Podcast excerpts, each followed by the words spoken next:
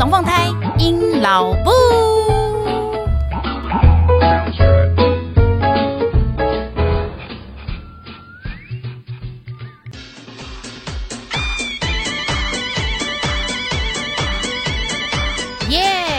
隔壁龙凤胎阴老婆的干妈就是我们的 Queen Jocelyn，还在烦恼岁末年终要送什么给老婆？送给妈妈？送给岳母？送给二婶？送给大姑婆吗？或者是圣诞 party 和尾牙手上、脖子、耳朵上面少了什么布灵布灵的东西吗？不要再买什么戴一次就掉钻的不知名商品啦！高质感、抗敏、设计感十足、简约大方的饰品，通通都在 Queen Jocelyn。现在只要到 FB 和 IG 找到隔壁龙凤胎阴老部的 Queen Jocelyn 厂商贴文活动，在贴文中留言 “QJ 十二月因你而璀璨”。QJ 十二月因你而璀璨，十二月二十一号的时候呢，Queen joseline 就会抽出两名幸运听众，直接送你生日时项链一条，呜呼！这也太开心了吧！还有还有，不是只有这样哦。即日起到月底，只要上 Queen Jocelyn 的官网下单，结账的时候输入 YLM 两百，YLM 两百，也就是 In Love Boo 两百，YLM 两百就可以立马现折两百元现金。干妈这么大手笔，又送你项链，又让你折两百元现金，还在等什么？快点放下手中的小孩，把车子停在路边，火速抄手刀到活动页面留下 QJ 十二月因你而璀璨。官网结账记得要输入 YLM 两百。秒得两百块现金折扣哦！谢谢 Queen Jocelyn。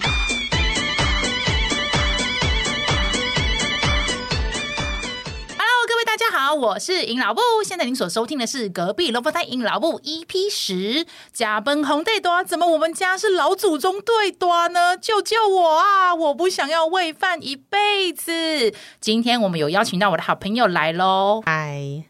太快出来了啦！其实我只是看你两眼，想不要介绍你。让我们掌声欢迎儿童开发师柯佩岑大佩老师。大家好啊！今天很开心哎、欸。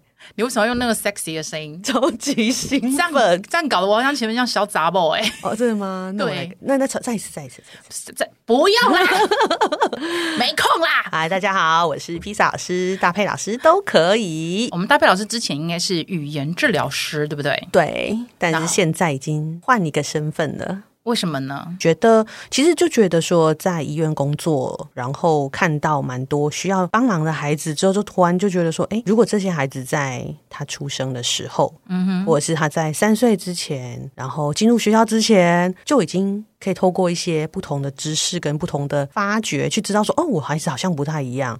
包含今天我们要聊的主题，我觉得超级感兴趣，而且我觉得超级重要的主题。呀，那如果可以提前预防的话，我觉得其实是蛮重要。所以我觉得现在的身份，我都会说我是语言开发师，嗯、希望透过一些技巧，然后不管是在生活中，或是在一些亲子互动当中，可以去帮助爸爸妈妈去发掘、去发现，然后去开发孩子的语言跟沟通能力。哎，真的，语言沟通能力如果到了长大了，是不是就改不回来了？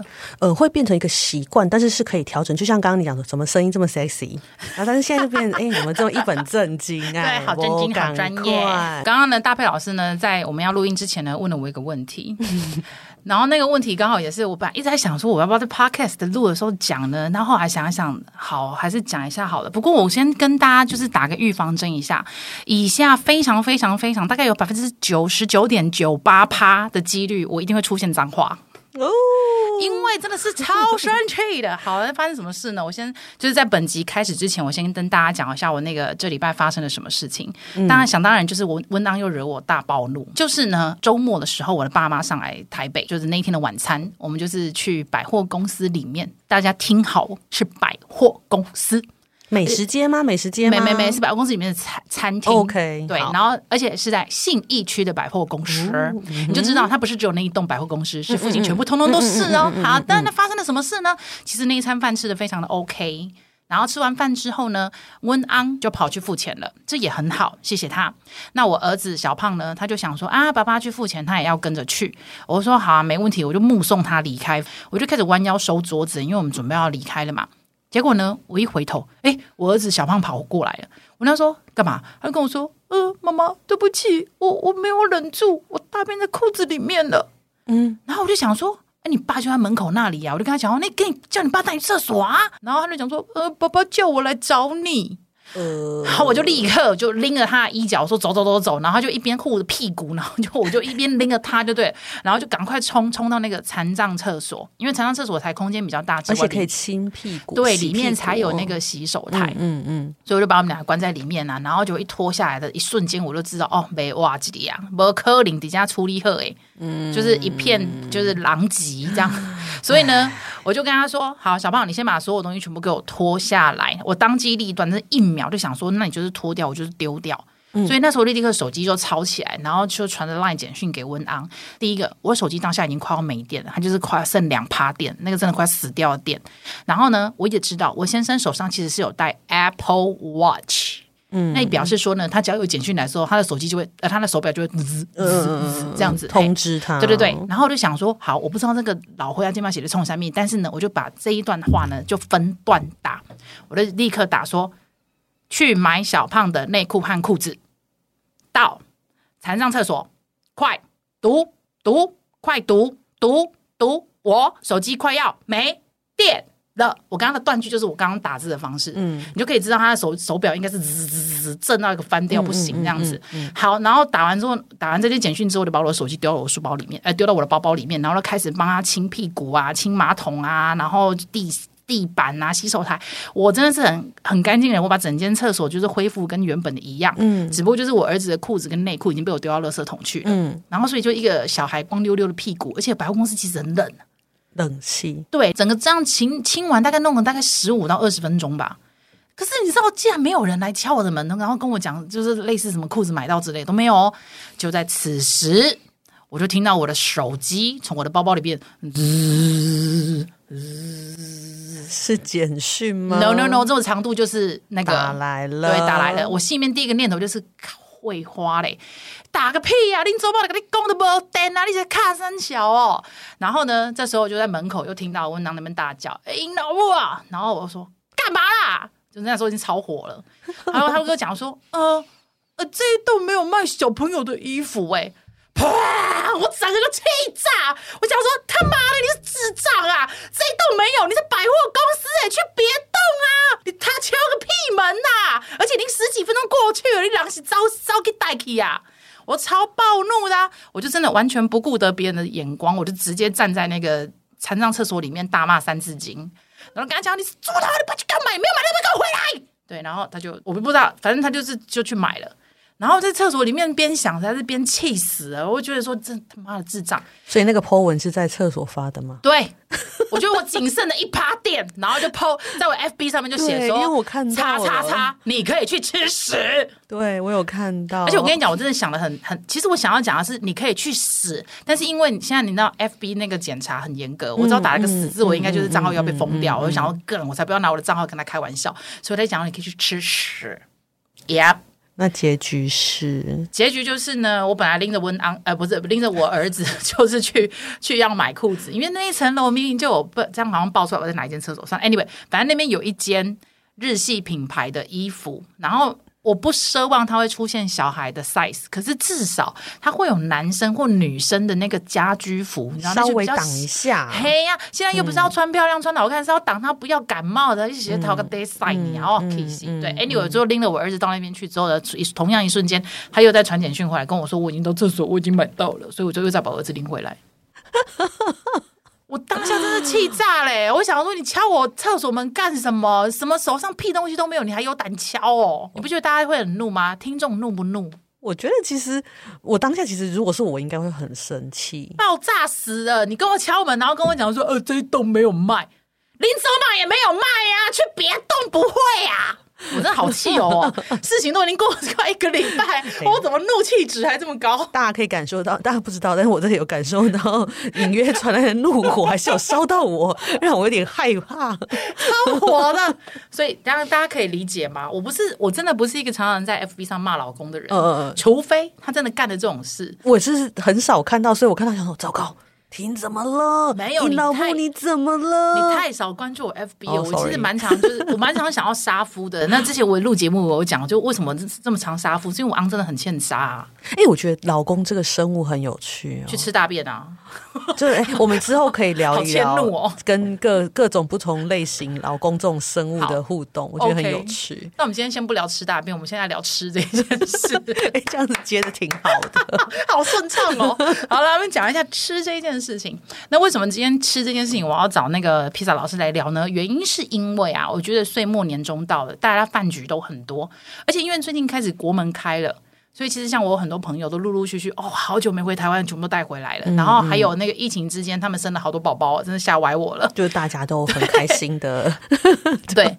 就在这几次饭局下来，还有之前我曾经身边感受到的一些状况，我有发现，其实吃这件事情对于育儿来讲是蛮重要的，而且很多家长很苦恼的。嗯，原因是因为我觉得吃，呃，有我们妈妈派的一些思考，但是语言治疗师方面跟语言开发师方面，你们应该也有一些要顾虑。遇到的点，嗯，其实它是一个蛮严重的问题，有时候啦，嗯、对，所以今天才会想说来找大佩老师来聊这个问题。嗯，那我们就稍微来聊一下，请问一下，你觉得吃对于孩子的影响有哪些层面？我先来讲一下我身为家长的部分，没问题。呃，我的想法是，如果孩子在吃上面。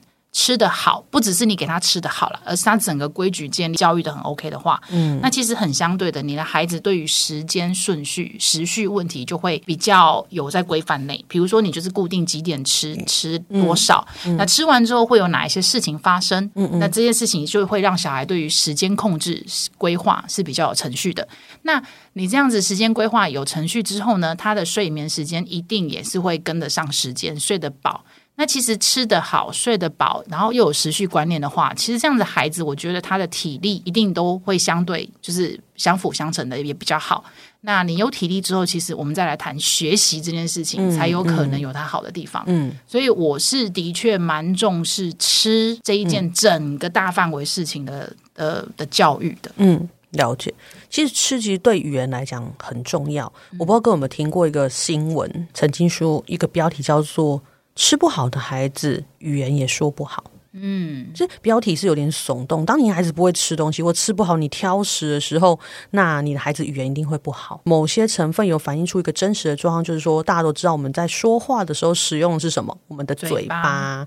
所以我们的牙齿啊、舌头啊、脸颊啊、嘴唇，它其实都是共同在工作。那其实从婴儿开始，呃，其实我们都是一直在使用我们的嘴巴，就可能在四五个月的时候就会发出声音、玩声音，然后一直到一两岁的时候开始开口叫爸爸妈妈。然后长完长好牙齿之后，开始透过吃东西来让自己身体变好、体力变好嘛，吼。然后接下来就是用语言嘛，然后个接下来就是要开始学发音，有没有很难的 b p m f，然后一直到什么 z c s z c s 这样子，都是在靠我们的嘴巴的口腔器官在动作。所以其实很多爸妈都跟我说：“老师，我小孩很挑食。”然后我都会问他们说：“那？”他们在其他的部分，包含洗脸啊、刷牙，或者是本身在吃东西呀、咀嚼上，会不会也是让你觉得比较困扰呢？他们都说哦会耶，那我们就大概会先确认一下孩子本身的口腔的动作啊、肌肉能力是怎么样这样。所以其实我觉得吃这件事情，单纯就口腔动作训练跟口腔肌肉协调这件事情来讲，跟说话是非常有关系的。然后再讲到说，哎，刚尹老布我跟我讲到说，就是行为，整个吃东西的行为跟时序嘛。嗯、那其实那就是一个外在的部分，从内在的吃这件事情，吃进去这件事情，跟你吃出来的整个行为跟态度，跟你的时序，其实会让孩子知道说，哎，我现在的行为规范是应该要在什么样正确的环境下去做什么样正确的表现。我觉得其实对孩子的整体的沟通发展都非常的重要，所以真的是假崩红带多啊。那我就来跟你讨论一下下，嗯、我们来研究一下目前几个比较常见的一些关于吃的那个上面的状况。可以哦。好，哎，先第一个，嗯，我们很常看到的，包括那个幼稚园老师现在都会反映给我的，嗯，我儿子吃是超级爱吃，然后我女儿的话就很叽歪嘴，就是很。呃，很挑食物吃，我还带他去做，我还带他去做皮纹。他对于他喜，但我相信这应该蛮多小朋友也是一样，喜欢的东西吃超快，吃超多；不喜欢的东西，哦，就是干的捶啦，或是三推四请啦，一下我屁股痒啦，一下我眼睛痛啦，嗯、然后就会跟你说他什么我吃不完，或是我吃好饱。嗯、所以第一个问题，我想问的是含饭这件事情。嗯、我今天太常看到那个所有的妈妈们在 FB 上面讲了，我们家叉叉叉今天吃饭一个小时半还没吃完，我都快气死了。为什么小孩会有含饭这个行为啊？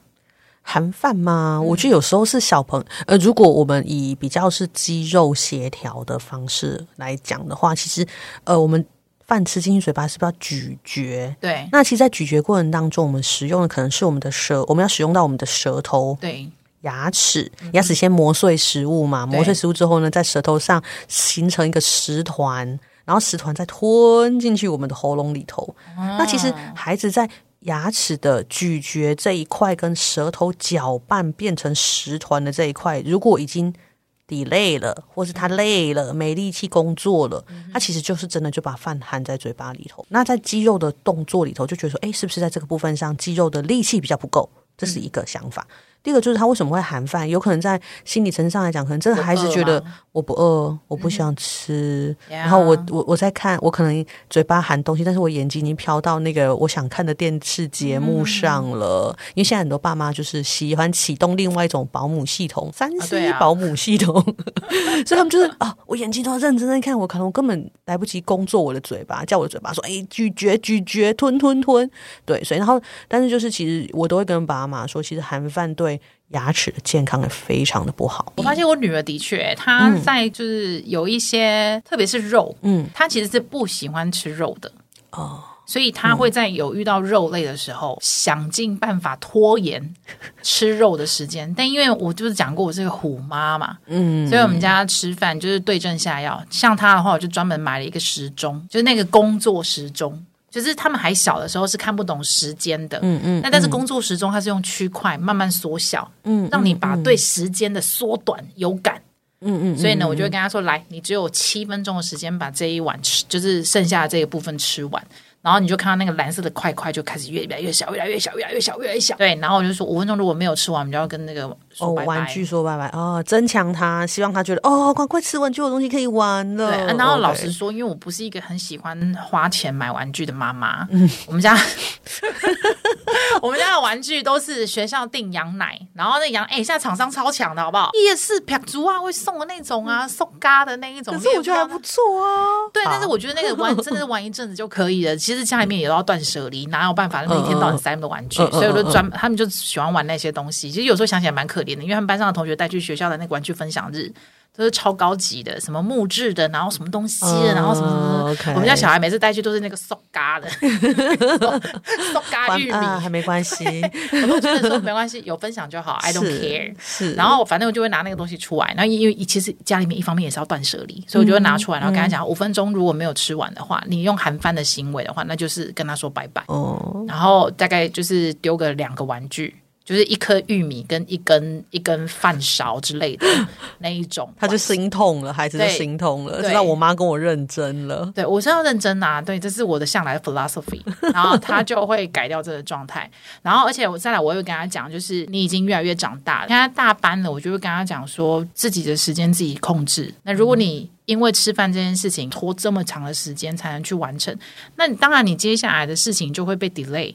那被 delay 之后，你就要自己去承担所有的后果，包括你碗要自己洗啊，洗碗机都关起来了，都烹料啊，然后洗澡哎自己洗啦，因为爸爸妈妈下班了休息了，然后自己的什么东西自己睡觉要用的吹头发什么，就全部通通都要自己来。那他就会自己觉得说，他玩玩具的时间就被缩短了，所以自己这样拖延一个行程是不好的。嗯嗯，他就有尝到苦头了，他才会开始认真。嗯，所以这也是提供。一个方法给如果家里面有含饭行为的爸妈们一个、嗯、一个解决的方式，可听听看，嗯、做做看。嗯，先去确认孩子的那个口腔动作，跟他如果吃肉不行，但吃其他的可流利的，那就表示他就是可能是属于不是属于肌肉有问题，或者是牙齿啊咀嚼能力，他可能属于第二个就是不专心啊，不想做呀，呃，对，类似像这样。那另外还有一种比较常看到一个状态，就是哎，我这个我自己都看到 N 百次了。我发现现在小孩是不是不会自己吃饭？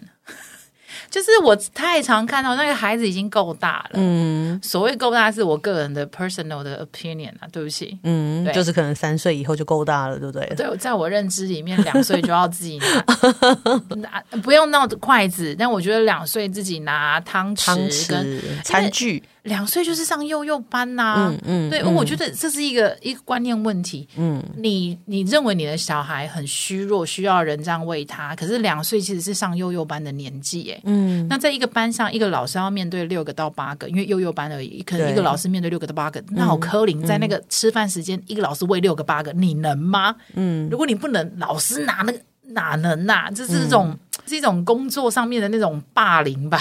是 对，所以我都会觉得说，我们先把小孩教育成不要去叨扰到别人的状态。嗯，所以我觉得两岁会自己用汤匙吃饭，要求不多，汤匙就好。嗯，这应该是基本吧。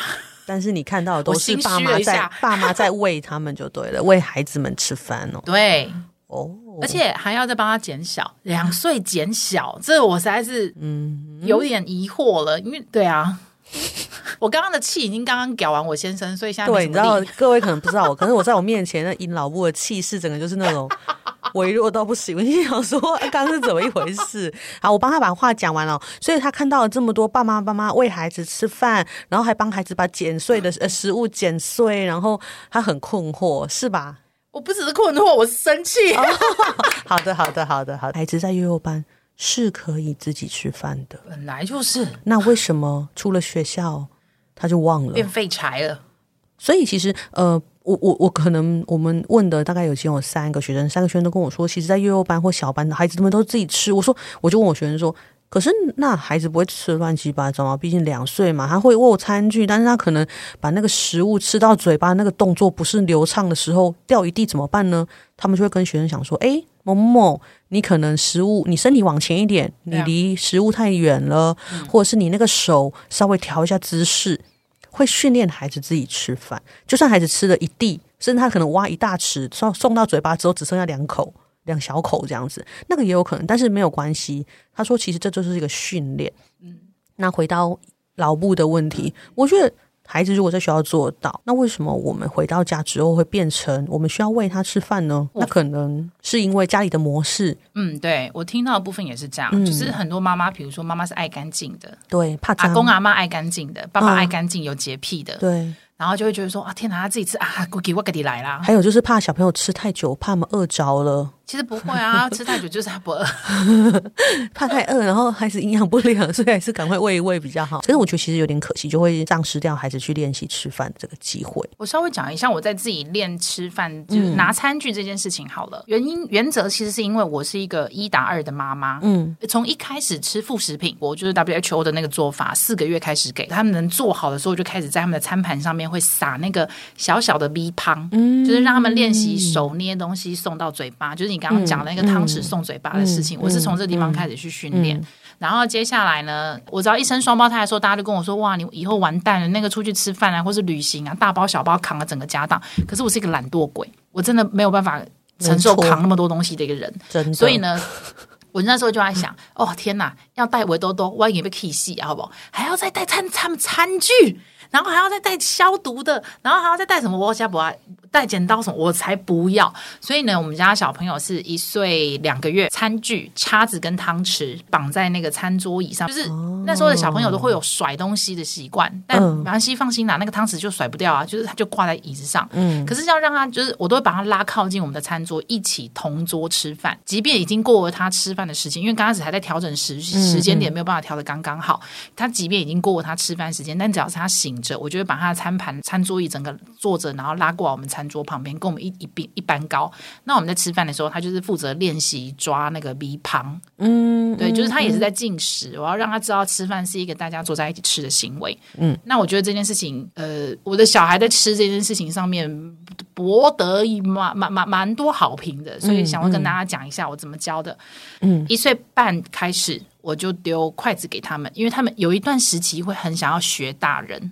嗯，对，对，所以就刚好抓抓住那个时机，我就让他们，我就丢学习块给他们练习。那给他们的指令就是夹东西，就是夹起来，夹起来。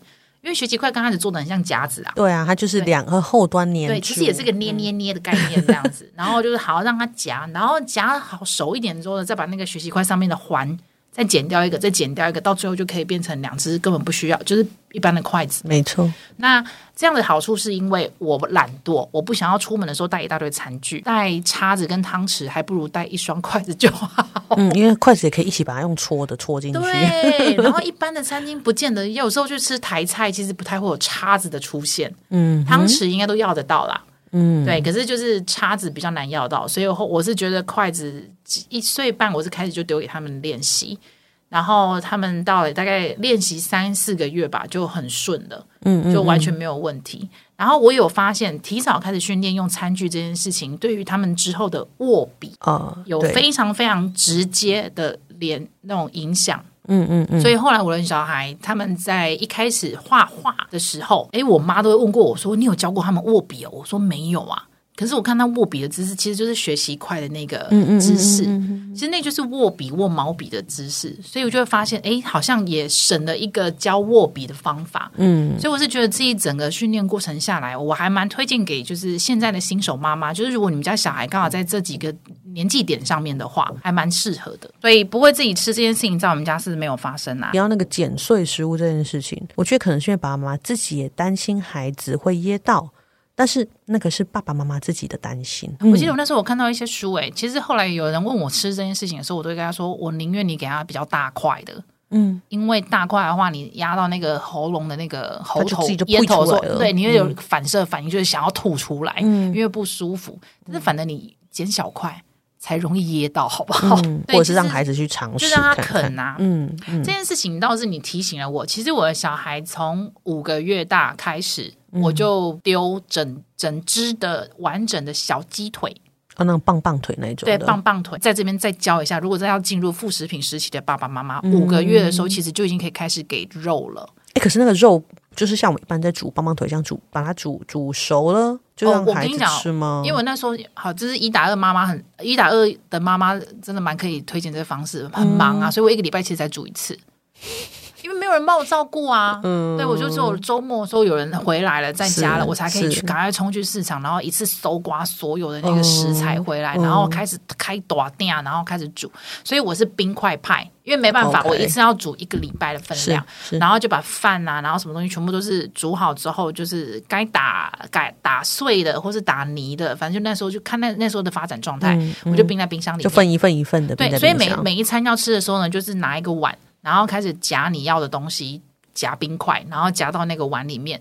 这时候呢，我就会再把一只生鲜棒棒鸡腿去皮，嗯、因为太油了。嗯嗯嗯，对，把皮去掉之后呢，然后就铺一片姜。哦，呃，嗯、我是很早就让孩子开始吃蒜啊、姜啊、黑胡椒、葱啊等等。OK，这些都是植物啊，当然可以吃。嗯、对，嗯、我就把它铺上去，然后就你要把它吹哦，卸干，所以就一起把那个棒棒腿一起吹啊，嗯、无调味嘛。OK，对啊，然后就一起吹蟹，熟了之后出来，反正就是爸爸啊妈妈先吃，在你吃饭的同时，先把那根棒棒腿丢给你的小孩，他就会拿着棒棒腿，然后开始蹭，开始努力的去研究如何。解决掉眼前这个，他就会把它吃掉。对对，然后而且我跟你讲，真的很干净，因为棒棒腿没有其他的碎骨头，对，它就很完整，就那一根，它它不会，它不会把它吞进去，因为它只要堵到那个喉头的时候，它就会，它就会把它吐出来了，所以根本不用担心，非常是安全。嗯，而且那时候还没有牙齿，也没有问题，那个牙龈超痛，那个有喂母奶的妈妈都知道，那咬你奶多痛啊！嗯嗯，对，所以真的不要小看牙龈的力量，然后也不用小看胖棒棒腿。五个月给真的是没有问题，而且那个蛋我也不是什么先给什么蛋蛋白，然后再给蛋黄，没有蛋就是蛋，蛋就是长那样，我就啪就打下去。对，所以 棒棒腿我也没剪碎啊，我还在剪碎棒棒腿，不太辛苦？所以其实就也是，我觉得其实新手爸妈都会担心，就是啊会噎到啊什么的，但我觉得其实没有关系，就是我们可以慢慢的去调整我们自己的担心，先了解一下孩子，比如说在幼幼班，如果真的不需要这样，我们也可以让他在学校的表现可以。直接移植到家里头来。对，说实话，他，嗯，你的小孩并不会因为你喂他，然后就觉得你给他很多的爱。呀 Yeah, 这这个跟那个完全没有关系。是两件事情。对，对千万不要因为爱这宠溺啦，然后丧失的那些行为。我看到一些妈妈那边喂饭，我都快吐血。应该是说让孩子有呃尝试的机会啦。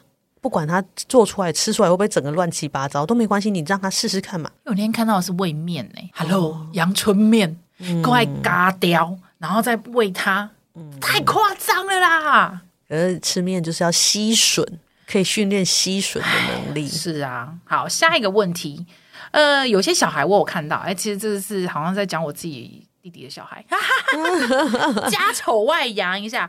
我弟的小孩在两岁的时候，我有发现他让我感觉，因为那时候我没小孩，我就想说，哎，这是牙齿没有力气吗？因为那时候我记得他两岁出头，嗯，然后我们去外面逛街的时候，有那个市集有卖热狗，他跟我说他咬不下来，我傻眼。不过因为我那个侄子，他的确是小的时候胃浅，胃很浅。嗯，就是那种吃完饭你一定要拍嗝，喝完奶一定要拍嗝拍很久，嗯，不然一定保证一拎。然后他那时候吃饭，我记得也是胃口不太好，所以变成他呃他的妈妈的养育方式就是吃正餐的时候要两口正餐，一口优格。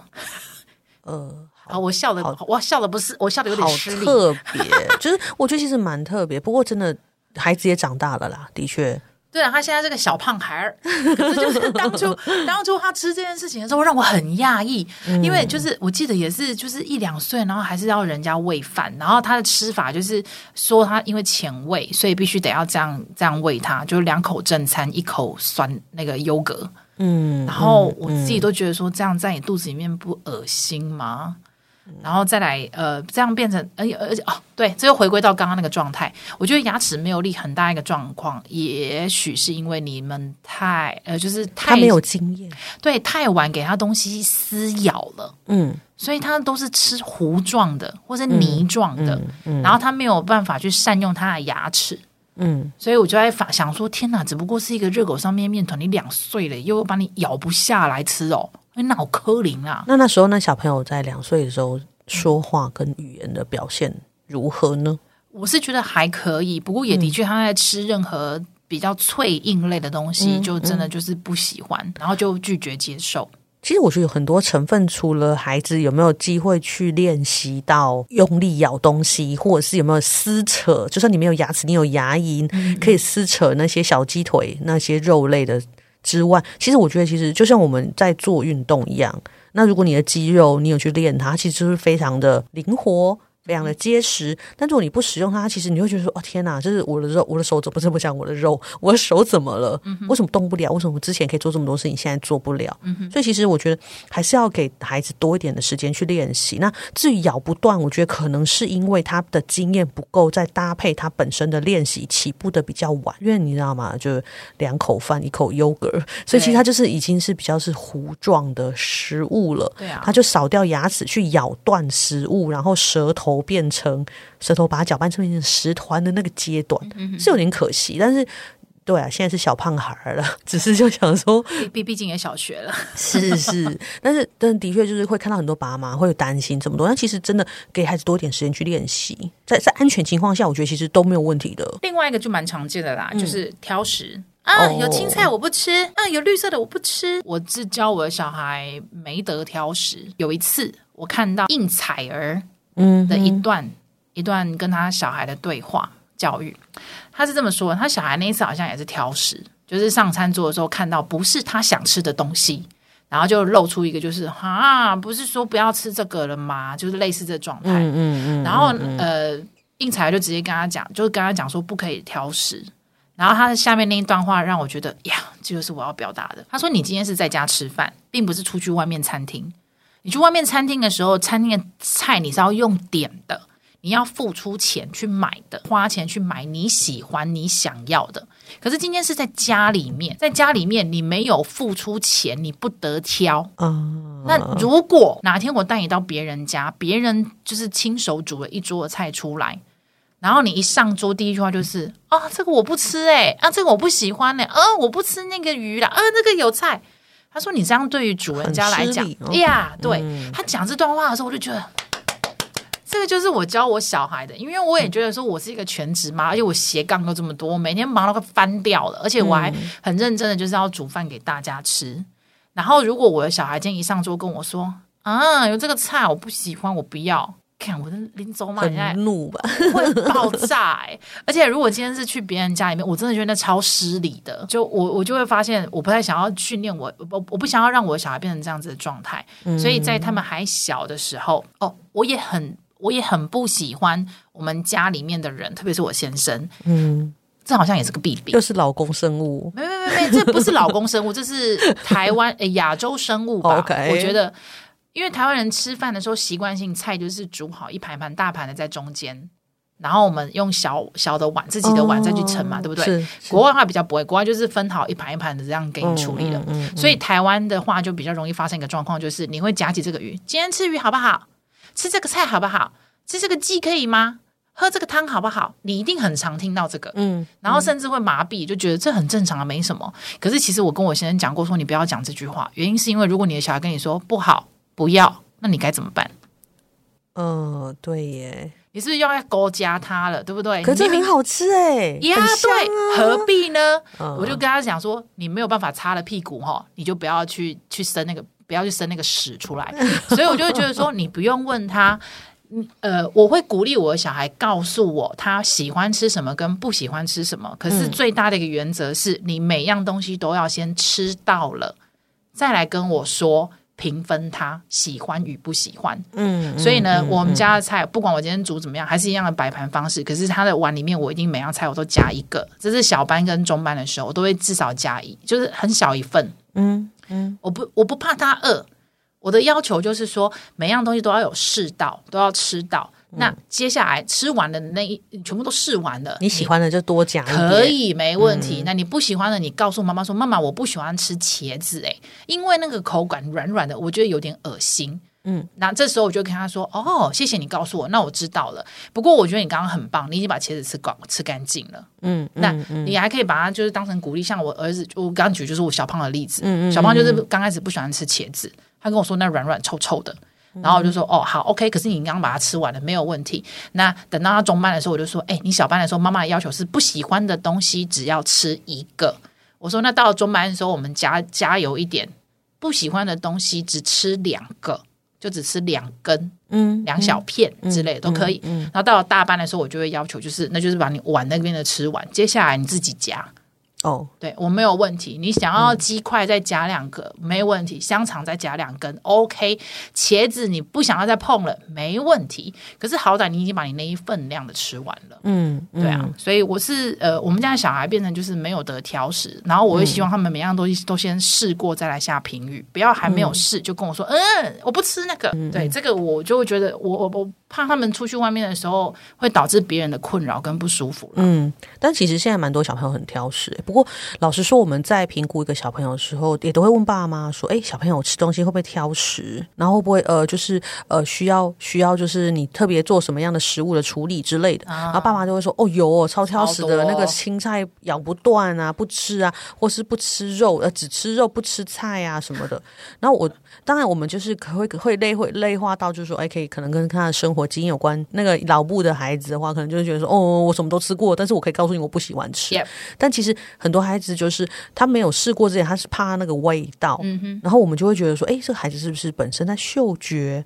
味觉上是比较敏感的？然后呢，如果嗅觉、味觉或是口腔稍微敏感的小朋友，他基本上他在说话的表现上来说，他也会有一点点担心。假设就像我们手一个伤口，你一定不太敢动嘛，对不对？那手指头呃也好痛，不敢乱动，对不对？嗯、那如果你是一个口腔敏感的孩子，其实你在张开嘴巴吃东西跟张开嘴巴说话的时候，你也会有点怕怕。嗯哼，为什么？因为你的肌肉一直在叮叮当啊，在动，你会怕。但是呢，在吃东西的时候也是。所以其实我们都会觉得说，哎，其实孩子尽量不要挑食，但是他不一定要什么都吃，但是就是他至少愿意去尝试，他可以接受那个味觉跟触感的变化，嗯的刺激。对，那但是的确有一一些。感觉统合比较敏感的孩子，或者是嗅味觉特别敏感的孩子，他们其实是非常挑食。但是这一类挑食孩子，他其实他们在语言的使用上，跟他们在整个所呈现出来的状态上就不太稳定。挑食，呃，我觉得会，我会鼓励爸爸妈妈，就是说尽量让孩子有机会去尝试各种不同的，不管是温的、热的，不要到烫嘛，温热、冰冷都可以吗？然后香的、酸的、甜的、辣的，稍微吃一点点，让他知道说，哦，这个经验我，我不要，我不要。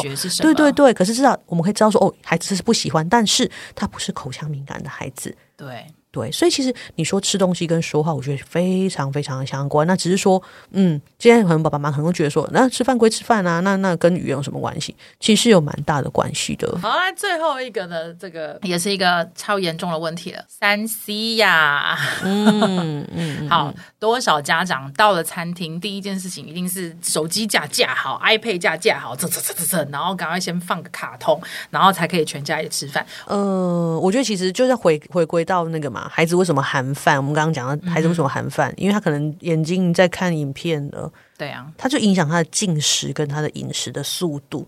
所以其实我觉得我会比较倾向就是说，哎，我们可以放音乐，就像那个乳牛放音乐，不是泌乳泌了很多，放音乐可以让吃饭的心情更好。那我觉得没有关系，或者放儿歌都好。但是我跟你讲，放音乐这件事情千万不要、欸，放音乐这件事情我家又行不通哎、欸。呃，真的吗？因为我们他们跟着跳吗？对，我们家从来就是我们家从来没有三 C 影响吃饭这件事情过。嗯嗯嗯、因为这是我从打从一开始怀孕，我就跟我先生讲好。因为老实说，我先生其实是个电视儿童，我都认为他电视老人。对，他就是那个一进家里面，就是那种各位爸爸妈妈都会发生的状况，电视立刻开开。对，没有声音就觉得浑身不自在啊，跟吸毒一样。然后我真的就跟我刚刚讲说，你不要犯这种错误哦，哈，我们尽量现在还。保持住那个你还是个好爸爸的心态，不要给我干出这种让我很发指的事情来。嗯，对，所以其实我们家真的是三 C 吃饭这件事从来都没有出现过。然后我也没有三 C 育儿，嗯，嗯，所以你从来不会听到我的小孩蹦出任何一句跟我说：“妈妈，我可以看手机吗？”或是“妈妈，我想要玩 iPad”，都没有。他们从来不认为这两个东西好玩。嗯，然后，嗯，可是变成吃饭的时候呢，就我会放音乐。当然，大家想象中就是那种哇，放了美美的音乐，然后大家在那边吃饭。我跟你讲。那还是要看一下你们家小孩的个性。我们家两个小孩会很专心去听那些歌词或是乐器哦，反而影响到他们吃饭的专注度。对，我女儿就会噼里啪啦开始讲话，就是说：“哦，他刚刚他刚刚那句歌词是在讲什么？”哎，就会把那个歌词念出来，哦、然后就问我说：“那什么意思？什么什么之类的。嗯嗯嗯”然后他们俩就会开始因为这件事情，然后开始就是开启那个幼稚园无聊的玩笑，就反正我也听不懂。然后不然就是讲到这个比较快节奏的音乐，就会跑，我儿子就会跑起来跳舞。哦，uh, 然后如果今天是古典乐类型，妈妈，我听到大提琴诶，因为他们两个一个学大提琴，一个学小提琴。妈妈，我刚刚听到钢琴，妈妈，我听到小提琴，妈妈，那个声音是 oboe 吗？那个声音是 flute 吗？我跟你讲，那根本就是帮自己找麻烦。所以安静吃饭最重要。我就是跟他说，没关系，我们家就资本主义派，快快吃完，快快去做你下一件事情，没有问题。嗯，你剩下来的时间你就是拿去玩。所以我觉得吃饭。要不要放音乐这件事情，还是看各家啦。嗯，但是如果说，就像你我们刚刚聊到说，哎，爸妈到餐厅去，然后立刻把手机架起来，iPad 架起来这件事情，我觉得其实太需要了。呃，我觉得可能看他们，呃，我就必须说，可能是孩子养成的习惯，或是爸爸妈妈让孩子养成的习惯。哦，孩子现在真的很聪明。现在孩子都知道什么东西来操控爸妈。嗯、他知道你怕丢脸，他知道他如果尖叫或是爆哭，你会丢脸，你会难收场，嗯，你会、嗯、一定会就范。对，然后他们可能也会把家里的习惯带到餐厅。我在家里就是这样子吃的啊，为什么我出来就不能看了？哎、欸，我有朋友啊，他们家的小朋友上餐桌之外，他要先赶快把那个 iPad 架好，然后让他小朋友是整个两只脚都跪到餐桌上面，然后就往后稍微一躺，然后开始很认真的在看。然后接下来下一个动作，因为他这样看怎么吃饭呢？所以爸爸妈妈就要开始喂饭。哎呦！真的太可怕了！我那一天开始体会到，哦，原来一打二可以轻松，是因为我做了哪一些事情，让孩子早点独立，可以自己做事情，其实才是对爸爸妈妈来讲是轻松的开始。对，其实其实建立一个比较正确的吃饭，不管是内在跟外在的行为，我觉得会让爸爸妈妈在不管你在家里头，或是你带出去吃饭，会稍微轻松一点。这真的是不不容易，也不简单。嗯、但是我觉得其实真的就像老老布讲的，就是我觉得原则跟行为跟习惯建立起来，会真的比较轻松。对，就是前面很苦而已。嗯、所以对啊，我向来都说我自己是虎妈，那是因为我在原本的教育的路上，的确我比较辛苦。嗯然后刚开始看到人就会觉得那么小，你这么严格好吗？就是真的说到做到这样子。嗯嗯。可是我就觉得现在的孩子正因为很聪明，所以你只要有一次让他发现，哎，我有这个小缝缝可以钻。对，你是可以这样子搞的哦。哎，那我真的就搞死你了。我觉得小孩就是都会，现在小孩真的是很聪明。因为我我现在就是这样活生生的一个例子，血淋淋啊，爸爸。对，但那不是说我先生差，我相信在听的人应该很多人自己可扪心自问他来。你是不是也是这种状况的人？一定都是，就是老公跟爸爸这种生物就很、欸、很多妈妈也都是，好不好？我遇到超多妈妈，就是又瘦又小，然后就是可以在那边忍受孩子就是拉他、扯他、爬他的，是超多的啦。嗯，对，然后或者是在外面吃饭，然后搞什么状况？哎、欸，有时候是妈妈去收拾残局。是啊，可是我觉得今天如果你要做一个优雅妈妈，嗯，真的就是先把这些。大方向、大原则，真的先培养起来，教好。也许刚开始你觉得这样，他对一个小这么小的孩子来讲会不会严苛？其实没有，我没有打他，我也没骂他，嗯、我只是告诉他事情的事情的处理顺序该是这样。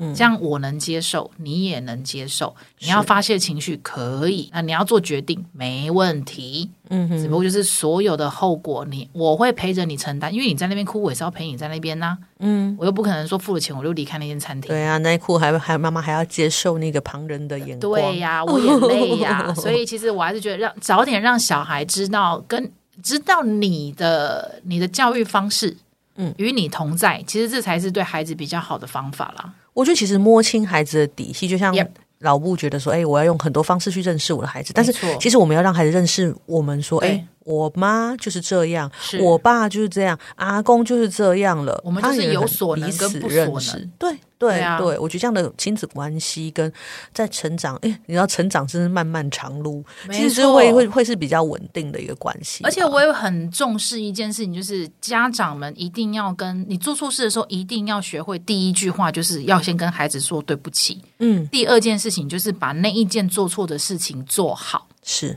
因为你的孩子唯一学习来源就是你。如果你希望你的孩子是怎么样的人，你自己就要先成为那样子的人。言教跟身教真的非常非常重要，这是一个最无形而且最不需要在那边打骂教育的一个教育。你把你自己管好，你的小孩就会看得到，他才有得学。嗯呀，没。怎么变那么变那么专业？我现在 突然间抖两下。其实本节目不是这样吗？不是一直都蛮专业的吗？